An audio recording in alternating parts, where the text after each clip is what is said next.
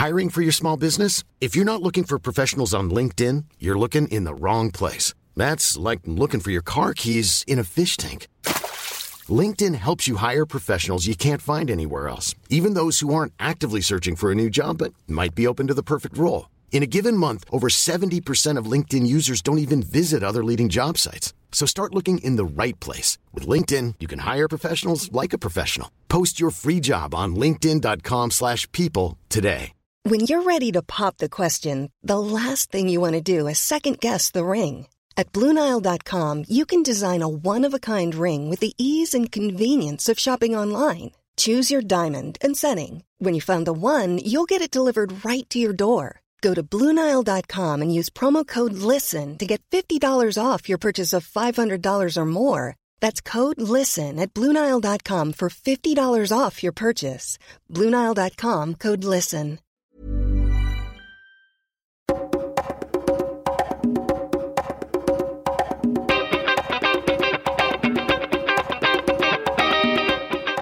So, hi everyone, welcome back to another great episode of Reconsider, part of the Agora Podcast Network, where we don't do the thinking for you. Today, we're really excited to have a guest who knows a ton about Middle Eastern geopolitics, which, if you've been following the news, might be something sort of relevant right now. So, joining us today is Iftah Berman, who's the founder of the Middle East Learning Academy.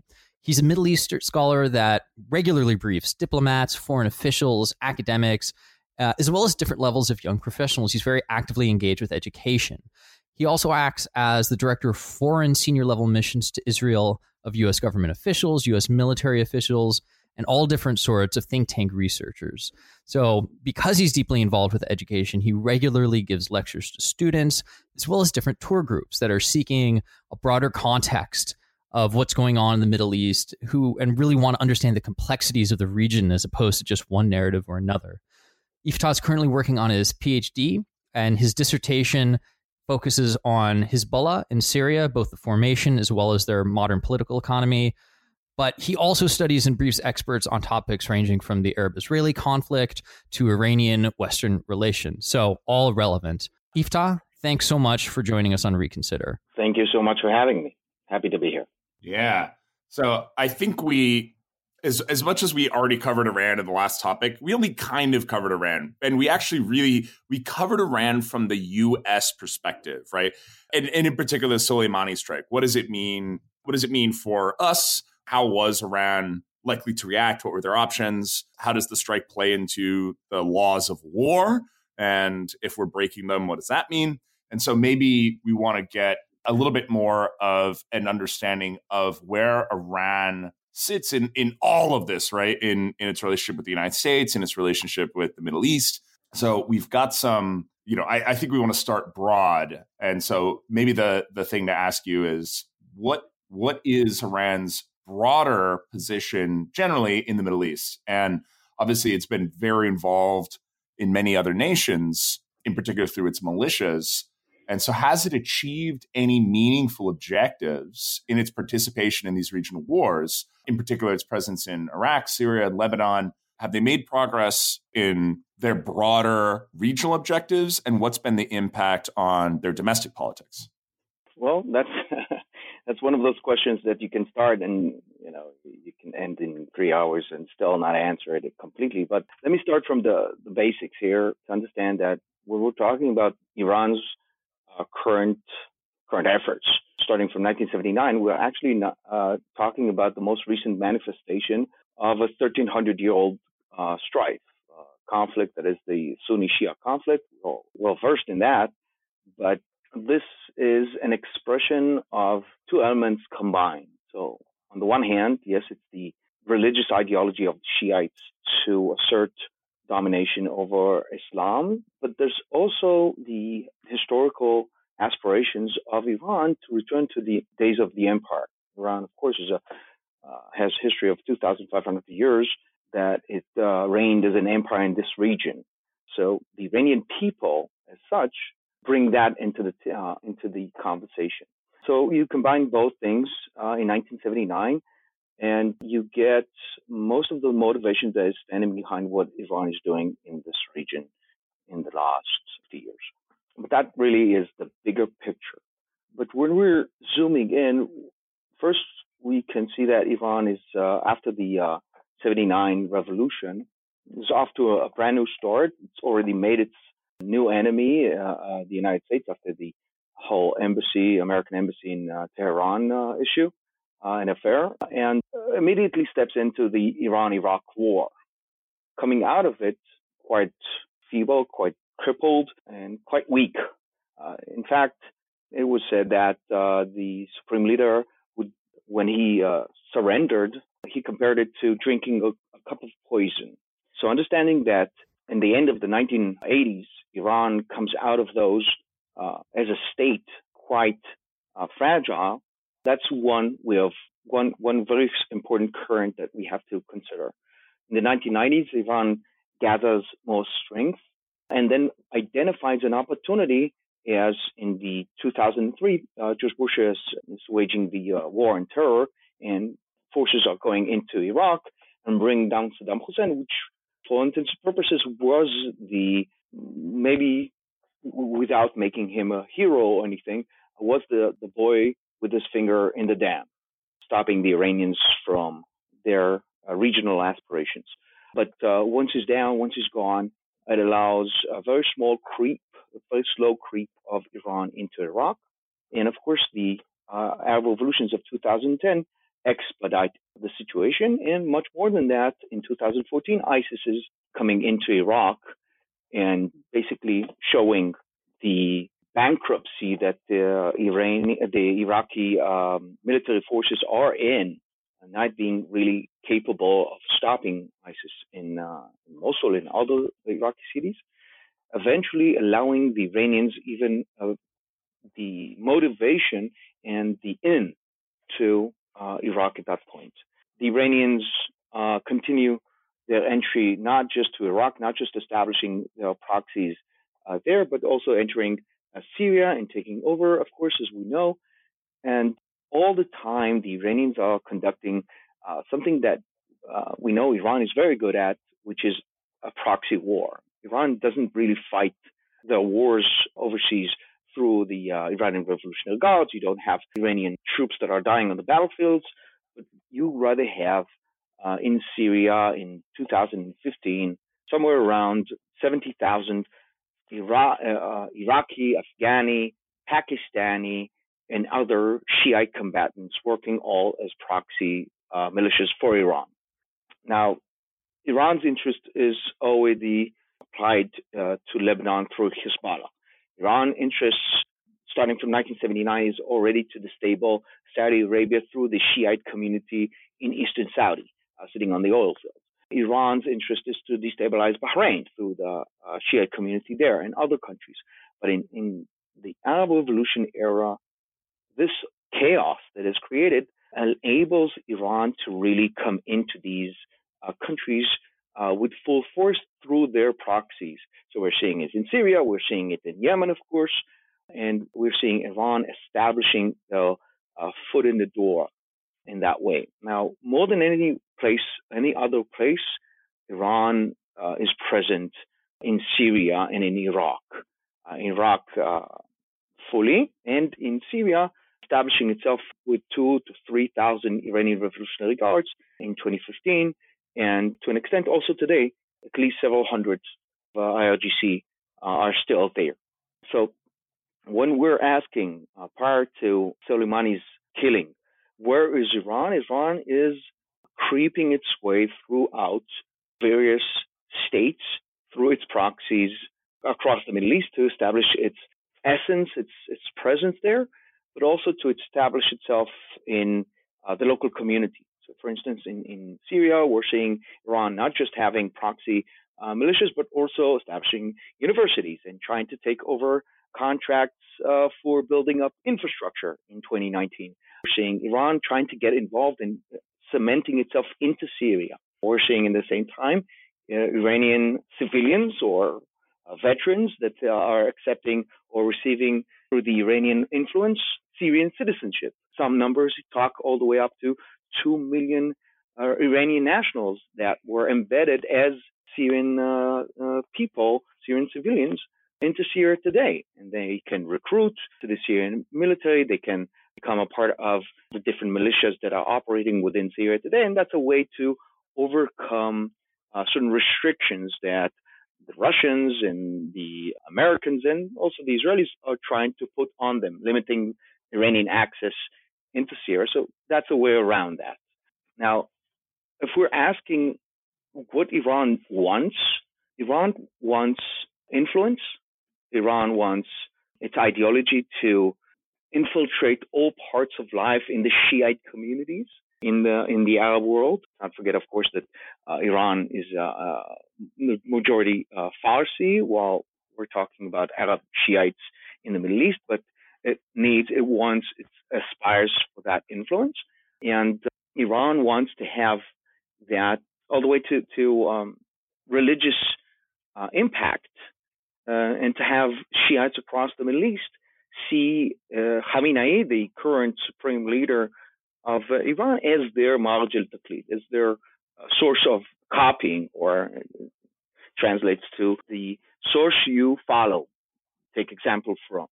In a sense, once you have that, once Iran has that uh, influence all across the Shiite communities, it can destabilize the Sunni countries. It can establish more of its uh, state dominance throughout the region. Now, that's the, the the essence of what Iran wants, and it is working hard to accomplish it through the Iranian Revolutionary Guards and Quds forces, and but also and very much so uh, through its uh, different uh, institutions, religious ones that it's building in Lebanon, in Syria, in Iraq, in Yemen, and across the region. That's that's one of the things that is hardest to stop really because you can see a, a soldier with a gun, you can see an officer with a with a, a missile sitting in a uh, missile battery, but to stop a religious foundation from preaching, that's what these uh, different Sunni countries are trying to thwart in these days. Now, if you're asking okay. me about uh, achievements, well, the fact that we're here today in 2020 and talking about Iran being such a regional influence, that's an achievement. That's an achievement that, again, co- coming back to the 1988, the end of the Iraq-Irani war, we can compare the two Irans then and now. That's an amazing achievement for Iran. So I think part of what you just sketched out displays why it's so difficult for some people in the West to understand what's going on because there are all these different types of conflicts occurring across different axes. So there's the Shia Sunni conflict, but then there are Persian Shias and Arab Shias, and then there's you know the issue of nation states, how strong the nation states are versus non-state actors, and all of this is kind of going on at the same time.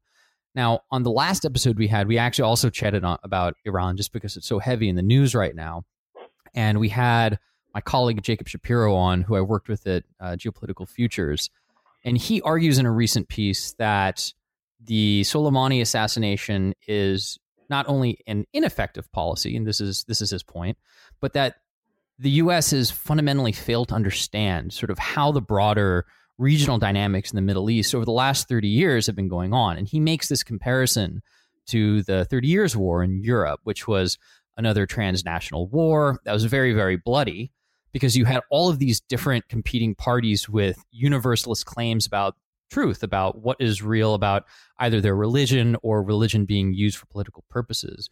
So I'm curious, do you agree with that characterization? Because I know in academia there is some split about whether or not the 30 Years' War is an accurate comparison for the modern Middle East.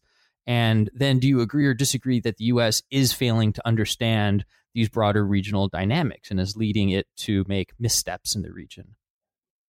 Well, when we're talking about the 30 year war, we're, we're talking about uh, in the 17th century when when war was using uh, religious strife as an excuse for territorial expansion. And the question is, is this is what's happening here? Is Iran interested in territorial expansion? And I, I would argue that that is not the case in this situation. I think that Iran is not looking to see Iranian soldiers on the, you know, to have them all the way out on the frontier in Egypt, for that matter, or in Turkey, in guarding the Iranian empire that the sun never sets on, something like that. I I would uh, actually argue that what we are seeing here is coming from the religious aspect, but it's using the conventional war as a mechanism to spread those ideology, uh, religion sentiments, religious sentiments. So I, uh, the, the, comparison, while worth debating, I don't think is correct in this aspect because again, Iran is well content to have Iraq control itself, but have allegiance to uh, Khamenei through uh, Wilayat al-Faqih, through the running this the country of Iraq as uh, dependent on the uh, sole responsibility at the top of the hierarchy to have it as Khamenei, as the supreme leader of Iran, to accept that. This is how they established Hezbollah, uh, or helped uh, Hezbollah establish itself back in 1982, getting the organization to function um, independently. However, through adopting the mechanism of wilayat al-faqih, understanding that while the mechanism of Hezbollah has its own hierarchy inter- internally, still the top of the pyramid is Khamenei. Uh, and they need to take guidance from Khamenei eventually at the end of the day. Uh, what they do with that guidance, what kind of policy expression is up to Hezbollah. And I do believe that this is what we're uh, seeing the Iranians are trying to do in Iraq and trying to do not very successfully uh, today in Syria. They tried uh, to kind of have a like a bargaining chip or hold an IOU over the head of Bashar al-Assad, saying, "We got Hezbollah to save you. We got uh, the Fatah to, uh, to help you. We got the Zainabiyoun, all these proxy organizations to fight for your country. But now you us, and you have to take our general directions. We're not going to tell you how to play out your different policies, but we are going to tell you, try to tell you uh, the general direction that we want you to go. They are tr- they try to do it, but unfortunately for the Iranians, there's a, a bigger warlord in Syria today, which is and that's that's I, that I think is what the Iranians are trying to do again to to use military uh, tools uh, to spread religious ideology and to have the control as that. The idea is not territorial expansion, in my pers- uh, opinion. If Iran is successful in its expansion of its ideology and its expansion of its you know religion to these other areas, what benefit does it get ultimately? Now, you know, obviously, I, I think a lot of folks who who don't study international relations and and the history and mechanisms of war as much think that uh, you know, there's there's very much a World War II mindset of oh, okay, more territory, more better. This is what people fight over because you can use that territory for raw materials and such like that. So let's say that there is some steady state where Iran has succeeded. What do they ultimately get out of it? How does it help Iran? Well, Iran today controls a lot of different districts that are not Persian nor Shiite. Iran is a 85, 83 million people country. Uh, some of the different districts do not follow uh, Shia Islam. Some of them are not Persians at all, but they still were. Uh, that's part of the dispute also with Iraq and other countries, uh, territorial dispute. But the idea of Iran was to establish regional control of those uh, districts to help Iran function as a functioning state. But this is uh, for the Iranian enough resources. This is for the Iranians enough uh, manpower, let's call it that, and reach across the continent. What they're looking for now is the religious influence. We're looking at this in a very, I don't want to use the word progressive, even though I just did, Western eyes at this, which are somewhat detached from religion and use, uh, see religion as, as, something alongside our lives, something private in our homes. But in Iran, uh, religion is the way of life. Sharia law is a part of the state law and to have religion, uh, others respect your religion, to have uh, other countries take uh, sovereignty under, take their sovereignty under your uh, religious roof is control for the Iranians to spread your your jurisprudence, your your uh, religious decree across the Middle East is in its own a goal, an aspiration for Iran, which is uh, something that we don't see in the West as benefiting, having some sort of a material outcome.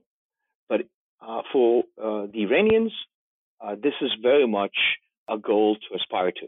Now, after that is established, of course, through that decree, through following the Wilayat al-Faqih, you can get different countries uh, to do your bidding. So if you want to get your oil across the region, uh, you can have uh, Iraq play ball, you can have Syria play ball, you can have Hezbollah in Lebanon, uh, get the pipeline all the way to the Mediterranean because they follow your religious decree. So, but it does, it, you do not need uh, physical control of the, those countries. You have the religious decree that gets their cooperation to what you need. That's Iran today. I actually want to swing something by you because you you mentioned that this idea, the you know what you just laid out of you know the religious adherence being good in its for its own sake, being something that seems a little strange to a more secular Western eye. And I want to swing an idea by you and see how this this gels. And I'm making this up as I go. So you know, here in the United States, I think we have a very strong sense that liberalism and democracy when they spread to new nations, this is good, right? This is objectively good. And we are happy for those people. And we are, you know, and, and we devote resources, some of them military, some of them diplomatic, some of them are the Peace Corps, some of them is our influence in the UN, some of it is aid, some of it is pressure, some of it is dangling trade deals, all sorts of stuff we do. You know, and some of it is throughout our history, has been supporting militias or non-state, you know, armed actors in certain states to pressure or topple a regime.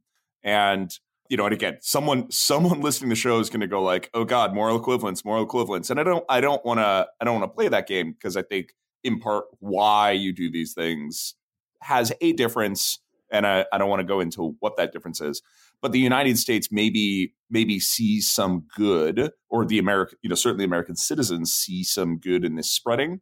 And then also, of course, when you know there's at least a lot of theory and and I think some evidence that especially compared to the fascist states, the Soviet communist states, uh, you know, states like North Korea, that when they are liberal democracies, there are greater opportunities to trade. There is less risk of military conflict and war. There are greater opportunities to form a, you know defensive alliances and be able to work together to protect the seas and to you know allow you know allow for more global trade. And so the United States gets some some of that material benefit as well by having an ideological influence over many other nations and and having those nations share its ideology much in it, it, you know, and it's a very, very different ideology than Iran. It's a different ideology than the Soviet Union, but that the effort and the aims might be highly analogous, and therefore, as a Western audience, we might be able to understand that. I want to see if uh, before before I just say that is true, I want to get your thoughts on it. That, that was a very long uh, uh, question, but could you uh, would you be willing to uh, agree with my reasserting that question as is democratic liberalism today uh, good or bad? Is it counterproductive? And is it what uh, the uh, West should aspire to establish in the middle, to be established in the Middle East? That's is that what you're asking? Yeah, I guess it was too long a question. It's less it's less whether it's good or bad. Now that I've said all that, you had said it's kind of hard for Western audiences to understand that Iran wants to spread its religious ideology for its own sake and that Iran thinks that spreading it is good, we may be able to understand that desire a little more by using our own desire to spread liberal democracy as an analogy as a similar impulse with a different ideology do you see those those impulses in our nation and Iran's nation as similar impulses not necessarily good or bad Okay. Uh, well, we have to understand that every empire has its uh, aspiration to spare its ideology. So, um, of course, the, doc- the Truman Doctrine at the end of World War II is to spread democracy across the Middle East. And uh, the ideology was talking about that uh, democratic states don't wage war on each other. Of course, we understand that this is not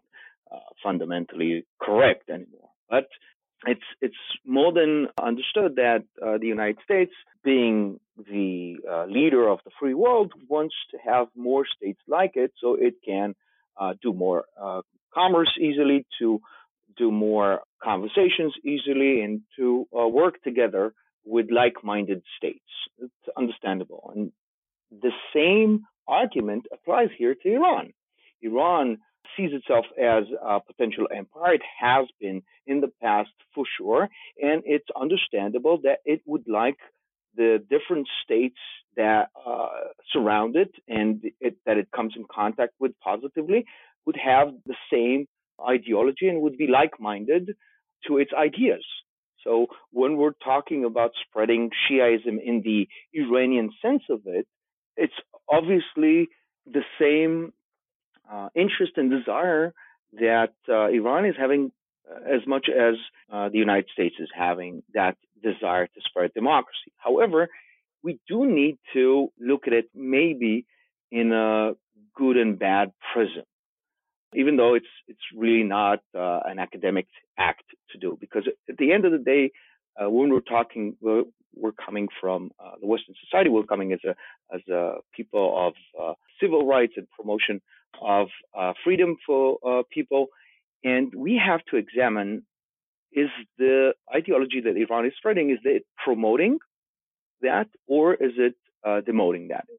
And one has to clearly state, especially with the track record of the last 50 years, that Iran is not promoting civil rights.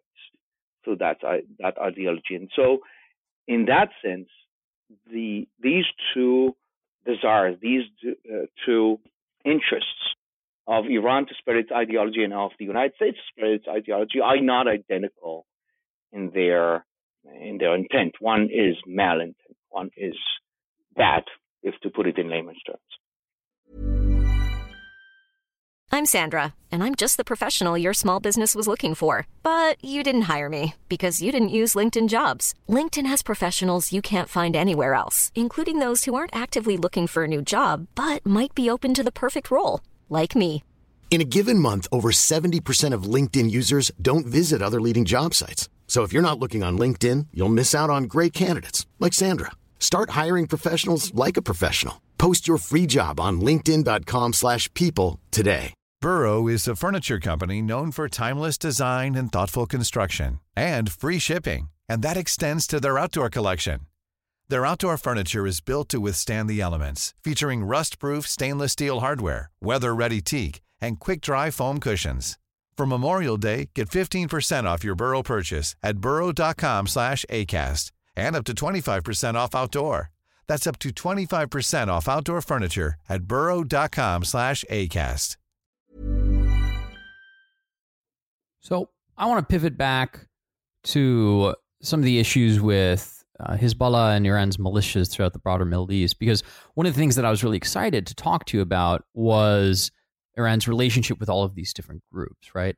And I know that the economy or the financial solvency, whatever you want to call it, of Hezbollah is part of the focus of your dissertation. And one of the things that I used to track when I was an analyst was Iran's growing difficulties in paying salaries to Hezbollah fighters, or at least failing to offer sort of the similar level of benefits that it used to to its families, which has been one of the the incentives that is generally doled out to help recruit. So I kind of have a, a two part question here for you, which is one, would you mind just going into a little bit more detail about what your dissertation is about more broadly? And then two, how financially strapped is Hezbollah right now? And are Iran's economic pressures back at home severe enough where they're compromising its ability to support its militias throughout the Middle East?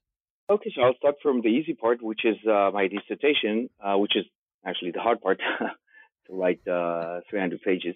But uh, my focus uh, in my dissertation, in my academic work, is to find the connection that Syria had with Hezbollah over the years as Hezbollah uh, builds up its organization and builds up its uh, different arms of the organization. So we're talking about the militant arm, we're talking about the uh, social uh, wing of Hezbollah, and uh, yes, we're talking about also an economic wing and also a political wing. So that's the organizational structure of Hezbollah, which I'm, I'm uh, researching and going into details to elaborate between 1982 and 2005, when the Syrians pulled out as a result of uh, international pressure and Lebanese pressure uh, out of Lebanon uh, altogether. And, and I assert that this time frame between 1982 and 2005, Syria really had uh, quite a strong influence on those different aspects of uh, Hezbollah that I just mentioned, maybe even to the extent that Iran did, and in some uh, years, in some time frames, in some uh, aspects, even more than Iran had. So that's that's my my focus. Uh, and in doing so, well, it's common knowledge that uh, Iran is funding Hezbollah over the years and investing a lot of dollars, millions and millions were transported to officials, uh, whether it was uh, to build up uh, the military mechanisms, whether it's to pay salaries, but uh, starting from 1985, it's already to establish uh, social enterprises, uh, Jihad al-Bana, um, establishment, an institution that or foundation that Iran uh, lends to Hezbollah to build up uh, ruined villages in South Lebanon, investing a lot of money into that, and uh, then uh, more organizations are built in that way uh, to compensate killed uh, families of killed Hezbollah soldiers and help rehabilitate wounded Hezbollah soldiers and then to build up hospitals and medical centers and, and uh, uh, schools and to build up infrastructure and so on and so forth. And so we're seeing a lot of Iranian money going in there. But this is what where my my uh, research is trying to uh, give more light. Hezbollah is well invested already from very early time in other venues to accumulate funding. Mostly, uh, especially in the beginning, it's uh, criminal activity on various uh, kinds, whether it's uh, laundering money for uh, criminal organizations, whether it's drug trafficking, whether it's uh, drug uh, growing and, and, and, selling, whether it's car theft and uh, in different countries and then selling of the, that property elsewhere, whether it's helping move things from one place to another, whether it's people or currency or again, uh, drugs enabling criminal activity in that way and getting uh, paid for those services. But also, we're seeing um, Hezbollah uh, profiting from, uh, especially this is uh, coming to light, uh, especially at the later, the end, the second part of the 1990s and coming into 2000s. We're seeing Hezbollah already having such a name for itself that Hezbollah is getting paid to teach. Uh, so, for instance, they're teaching Mexican cartel organizations, uh, drug trafficking organizations, to dig tunnels into the United States. They're getting paid for that. Uh, they're uh, teaching in the Bekaa Valley in Lebanon uh, and training kinds of uh, militant organizations in Iraq uh, and so on. So basically, Hezbollah is getting paid for their expertise as a terrorist organization, but not to do terror, but to train other other organizations, uh, whether it's terror organizations or criminal organizations. So we're seeing Hezbollah is making money uh, through those venues. Now it got to the point where in 2018 or 2017, uh, Hezbollah was one of the wealthiest organizations, criminal organizations uh, in the world. And just to remind you that in 2018, 2017, American sanctions already applied on Iran. The Iranians have already cut down on funding to Hezbollah. And we understand that uh, funding, uh, the estimates in 2019 was that uh, Hezbollah had to uh, take a cut of uh, somewhere around 40% of the budgets they, that they were getting, the money they were getting from the Iranians. So the Iranians, according to some estimates, were giving somewhere around uh, in 2019 um, uh, $1 billion a year to Hezbollah. We're talking about um, going down to 60, uh, $600 million uh, a year, 60% of that going into Hezbollah, and still they are able to maintain in 2017, 2018 the organization. However, we do see Hezbollah going into financial stripes, and it raises a question: if they're making so much money, how come they're letting go of uh, military reservists? Uh, they are uh, bringing back Hezbollah soldiers that were deployed to Syria and letting them go, not keeping them on salary. Why, in the beginning of 2019, we're seeing uh, Hezbollah scaling down uh, its expenditure to the point where you, it may sound a little bit ridiculous, but uh, one of the indicators is that they were cutting down on uh, programming for El Manar, their TV station. Huh. I mean, it sounds minute and, and ridiculous that a terror organization would be so interested in, you know, changing the programming, not investing his money into their TV station. But we have to understand that that TV station was originally starting to broadcast in 1988 or 1989. And ever since then, it's spreading across Lebanon and the Middle East the messages of Hezbollah. And Hezbollah is interested in spreading its message, especially to Lebanon, because Hezbollah, first and foremost, uh, feels it needs to justify itself to Lebanese more than anybody else to justify uh, holding on to the holy weapons of jihad, uh, even though the Israelis already pulled out of Lebanon in 2000. Still, 19 years later, 20 years later, Hezbollah is still the only armed militia uh, in Lebanon, even though it's illegal to have armed militias in Lebanon. So, uh, understanding that situation where Hezbollah is ha- uh, having to cut back on so many different things, pensions to uh, different families of wounded soldiers or killed soldiers, and so on and so forth. This tells us that Hezbollah is uh, suffering somehow. And now the question is, where? Where is it hurting and why? Um, so on one hand, uh, one would say, okay, so here we go. The uh, sanctions on Hezbollah are working. And those sanctions prevent Hezbollah from uh, interacting within the economic stratosphere of, uh, of uh, Lebanon, the banking system of Lebanon. And because they cannot do that because of the sanctions, they're having uh, financial difficulties. But that would be wrong to think. Uh, Hezbollah has its own internal economic ecosystem. They do not need that interaction uh, with the banks of Lebanon. Uh, they have uh, to the point where uh, some people can use even a debit card from Hezbollah to pay in a grocery store uh, in South Lebanon owned by a Shiite. The money is internal. It's like a closed off system where uh, the money doesn't go um, and doesn't have a part in Lebanese society. And this is also one of the complaints that Lebanese today have against Hezbollah for not paying taxes, for not participating. Now, today, one of the biggest the biggest community today in Lebanon. The estimates are that uh, Shiite community in Lebanon is somewhere between 40 to 50 percent of the uh, society of Lebanon. That's the biggest community alone. And if it's not participating in the economy because it's holding a, a closed off ecosystem financially, then Hezbollah would be one of the major uh, faults of the Lebanese financial system. And that's why the sanctions are not working on Hezbollah.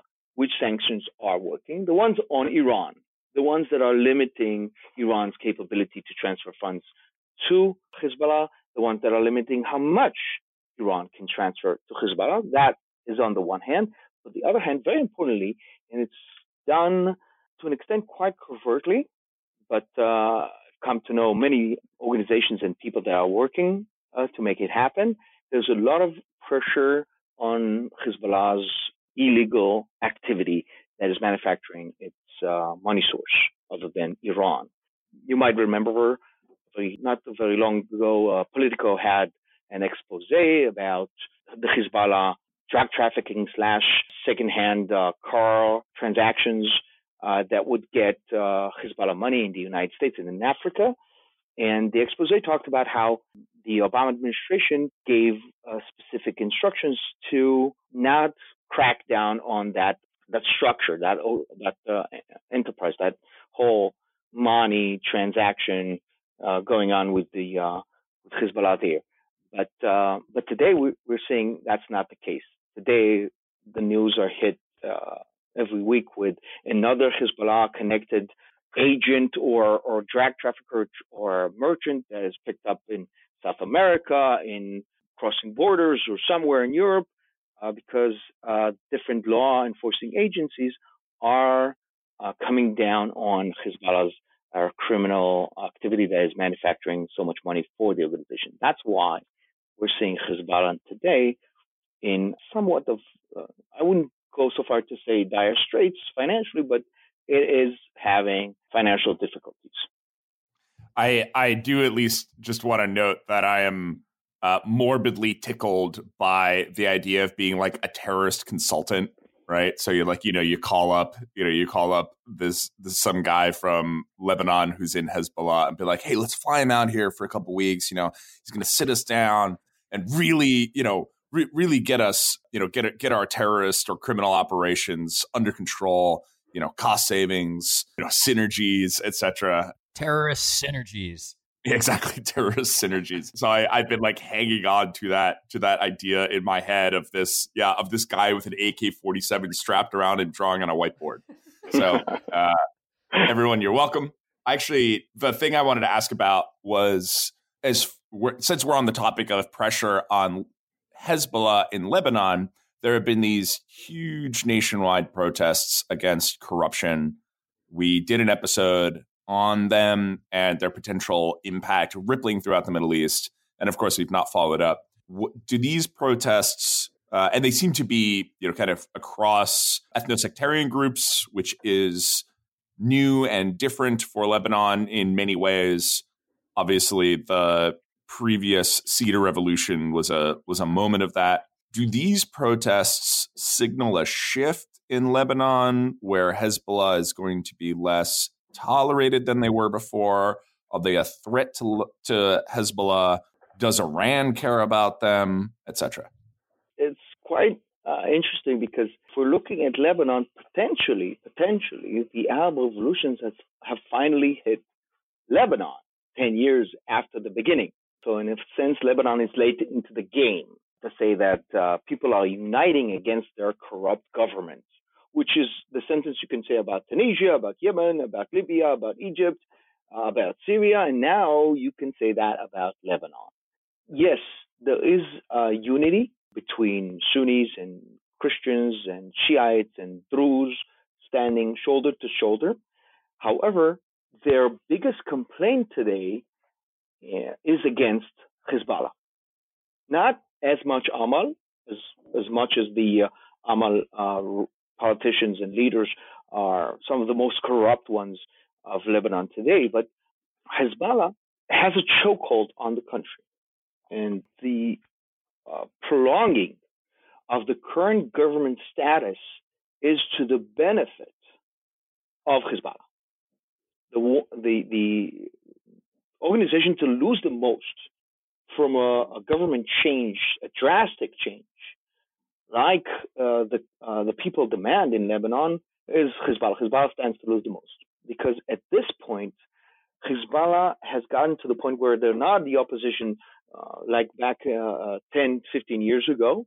They're in the coalition. They have, uh, because of the election bills that were authorized in Lebanon over the years, they have, along with their allies, they have a veto in the government, so they can take down uh, any government they want that not follows doesn't follow the uh, their perspective of how things should be run. And in the recent election, they got a reshuffling of the different ministries, and they got the Ministry of Health, one of the uh, key key ministries they, that they got, and that's very important to Hezbollah, mostly because of Iran. Hezbollah is uh, also in the game of uh, trafficking not just uh, illegal drugs, but well, not just addictive drugs or or, or cannabis and, and uh, heroin and things like that, but rather uh, also conventional drugs, health-inducing drugs, and they're trying to uh, bring into Lebanon counterfeit drugs or Iranian-made drugs, and having the Ministry of Health help them do that, or in the future at least, uh, would help them uh, generate that kind of enterprise. But when you have a reshuffling like that of uh, the government. And the people are calling for a technocratic uh, government, meaning not influenced people to serve as bureaucrats. A minister would uh, have wouldn't be in nobody's pocket in that sense. This is not the situation today, and this is the worst situation for Hezbollah because they rely on that uh, patronage, clientelism uh, system in Lebanon for their benefit. And so we are seeing Hezbollah organizing a counter demonstrations of people to go against the protest. And we're seeing Hezbollah stirring the pot in the sense of bringing more violence into the street when the uh, demonstrators, to begin with, were priding themselves on taking violence out of uh, the equation of these protests. Uh, you could see people doing uh, concerts in the streets and dancing together as part of the protest. But today, now we're seeing uh, demonstrations on the street, and uh, we're seeing earlier uh, today hundreds were injured in, in, in a violence spree in one of the demonstrations, and we're seeing Hezbollah trying to take this demonstration and, and turn it around and, and take the sting out of it and bend it to its uh, needs in the sense that they already got potential prime minister that is already in their pocket, uh, Hassan Diab. Uh, he is, uh, though Sunni, he is uh, very much under the influence of Hezbollah and Alman. Although he is, uh, from the educational perspective and, and uh, has experience in the government, still he has a chip on his shoulder, which is Hezbollah. And they want him to be able to form a government which serves Hezbollah's uh, interests best. But currently, the people are demonstrating in front of Diab's uh, house to try and prevent him to form that kind of a government. And so uh, the Lebanese uh, demonstrations today show us both that Lebanon is trying to adopt the Arab revolutions and take down uh, corruption, but also shows us who's its biggest enemy, not because it's corrupt, but rather Hezbollah profits, continues to profit from a corrupt status of uh, Hezbollah, of, uh, of Lebanon. So, Yiftach, let's let's pivot back then to Hezbollah's role in Syria and use that to talk a little bit more about the broader geopolitical situation there, because Russia and Iran both supported Assad during this during the uh, during the civil war, and now it's it's kind of winding down. I mean, there are still theaters that are open in the north with Turkey and the SDF and the U.S. kind of still. And then, of course, there's what seems to be an intractable problem with Idlib in the northwest, with Turkey not wanting to retreat and Assad wanting to retake that territory, but Russia not wanting to get into war with Turkey. So now that the war is winding down and Iran has deployed Hezbollah, which I think is the first time it's used Hezbollah in the Middle East outside of Lebanon, but correct me if I'm wrong there. Do do do you see Russia and Iran's goals or objectives in Syria beginning to diverge as the war is winding up, or are they still basically seeing things eye to eye? Well, Russia and Iran haven't seen eye to eye for a while now. We're talking at least a year, maybe a year and a half already. Iran has become a disruptive agent for uh, Russia's policy.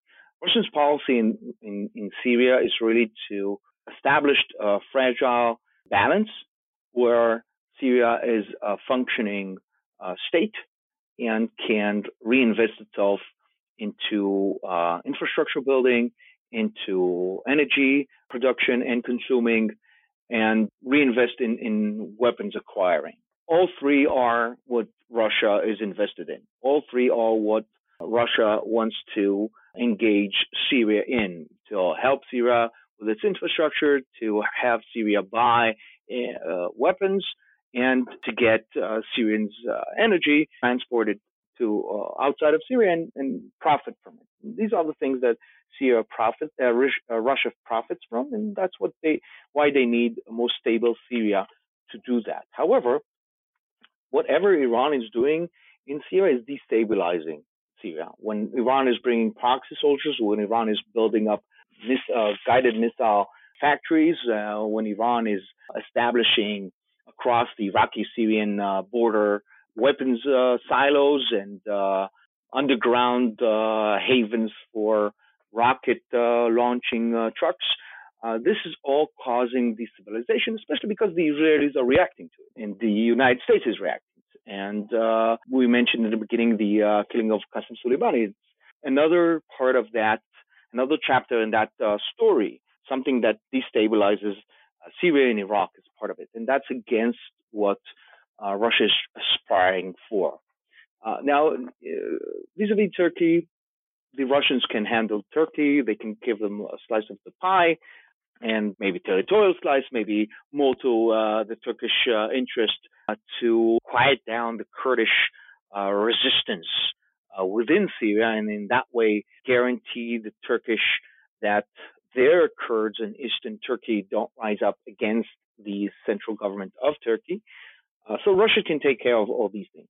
But as long as Iran is stirring the pot, it makes life for Russia that much more difficult.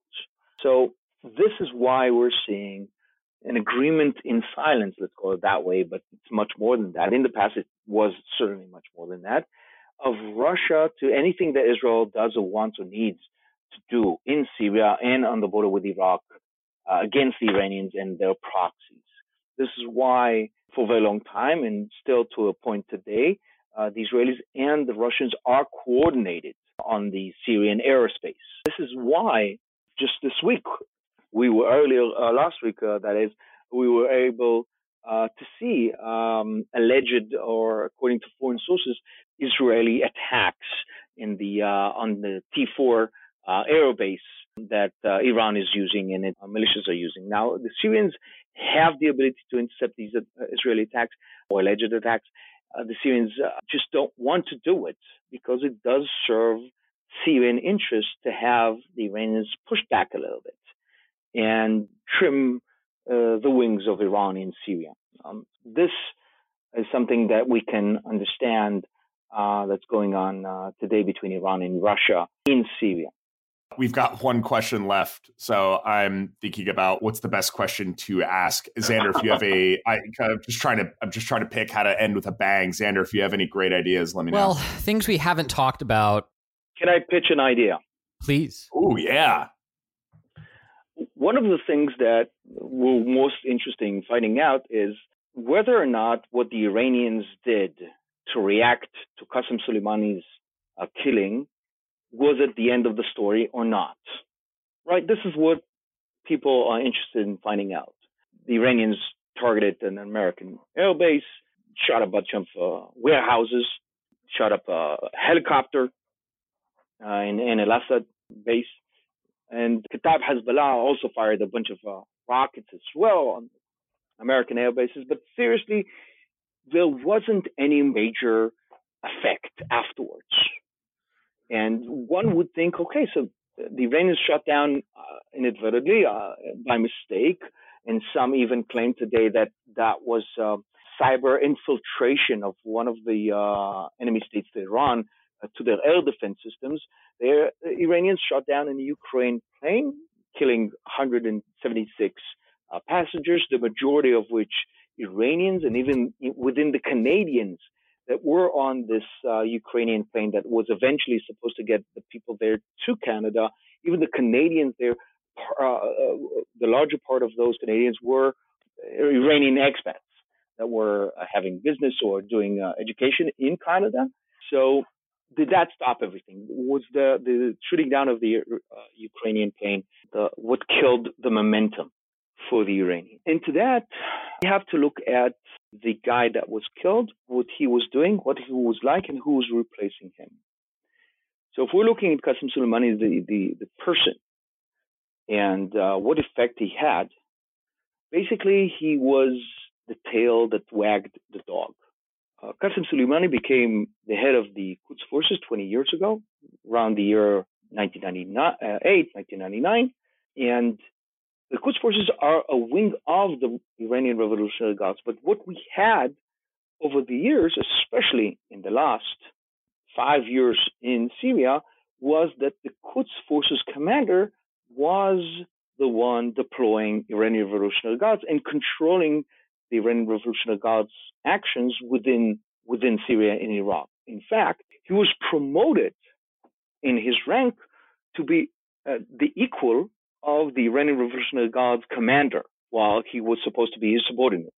So, in fact, we had the greatest strategic thinker, the, the, the, the commander that had the most clout and, and pull all across the Iranian armed forces, that had the ear of the supreme leader of Iran and his seat in the Jihad Council killed.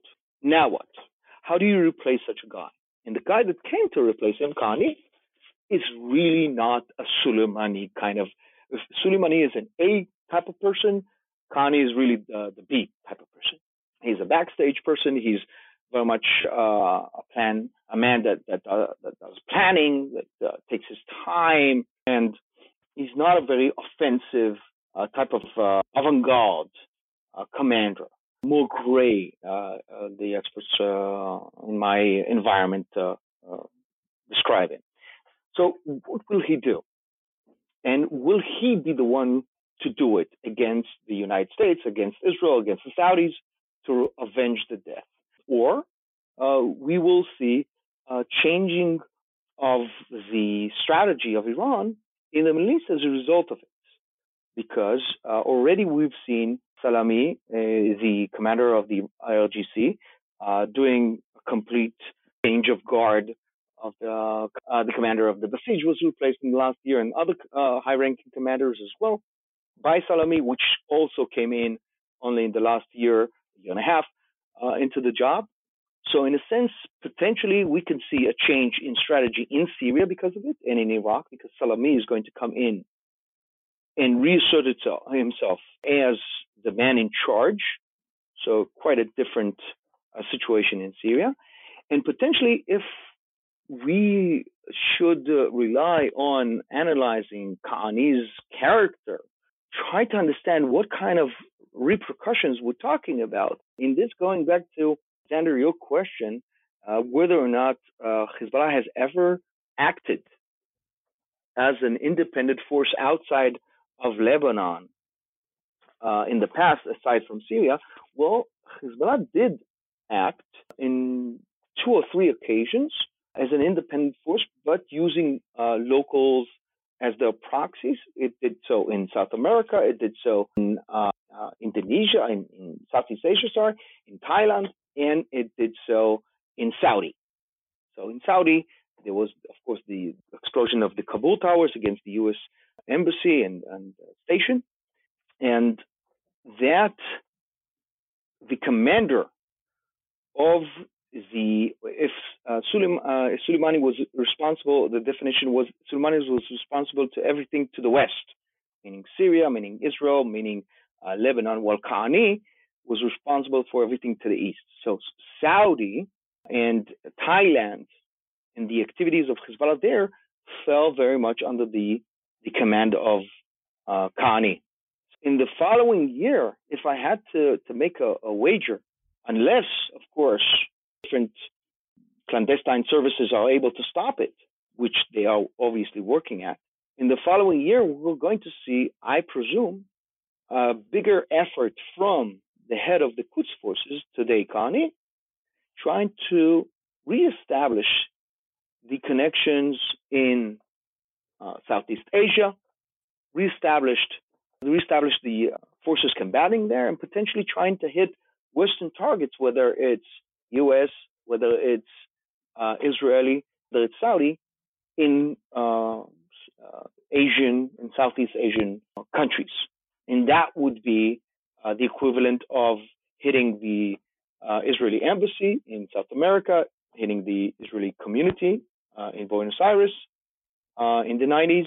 And this is potentially what we might see as payback, or at least attempts to do that if we're to follow what are Kani's uh, strengths. That's where they lie. Ooh, this has been a detail heavy episode, which is what we love at Reconsider. And for listeners out there, please be assured that this was actually only a small taster of what we were hoping to get to. But, you know, an hour is an hour. For folks who want to hear more from you, If- Iftah, and uh, again to our listeners, I I was fortunate enough to sit in on one of Iftah's lectures while I was in Israel recently, and on a topic that is notoriously divisive and difficult to pin down. I thought his lecture was exceedingly even handed and informative. So please be sure to check out more of his stuff. If they want to read more, if they want to contact you for a tour or guide or anything like that, how would they find you, Iftah? So, of course, uh, through my website, uh, melaseminars.com, there's, um, there's all the details uh, to contact me. There's also the blog that I write to give more analysis about very specific instances like the uh, regulation law uh, that Israel legislated uh, in the C area in the West Bank. Wrote not very long, long. And uh, yes, you can always uh, uh, hit me up on email and come and, and, hear me in a lecture or invite me to do a, a security briefing on a tour, whether it's in the um, security barrier in Jerusalem or the, whether it's the Gaza envelope or whether it's the northern border. Israel borders with Syria and Lebanon and so uh, to talk more about Hezbollah there. But again, uh, Mela Seminars is really the place to find all these things and also uh, kind of a short list of academic books and articles and uh, different uh, things that I do recommend to expand on your Middle East uh, geopolitics education. And that's Mela Seminars, M E L A, Middle East Learning Academy, seminars.com, melaseminars.com. And we've, of course, got all those links on the show notes for you. So just in case you didn't memorize it or you were walking or driving while listening to this, don't write it down. you can go to the website reconsidermedia.com, find the show, and follow the link from there. Iftah, thanks so much for joining us and chatting with us about the complexities that are the modern Middle East.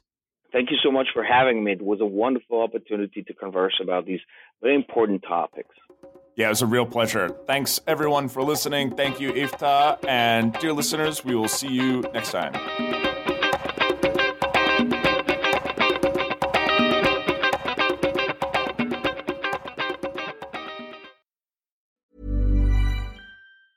Hey, it's Danny Pellegrino from Everything Iconic.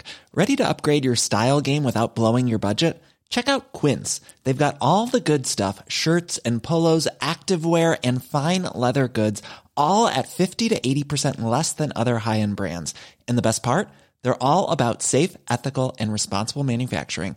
Get that luxury vibe without the luxury price tag. Hit up quince.com slash upgrade for free shipping and 365 day returns on your next order. That's quince.com slash upgrade. When you make decisions for your company, you look for the no brainers. And if you have a lot of mailing to do, stamps.com is the ultimate no brainer. It streamlines your processes to make your business more efficient, which makes you less busy.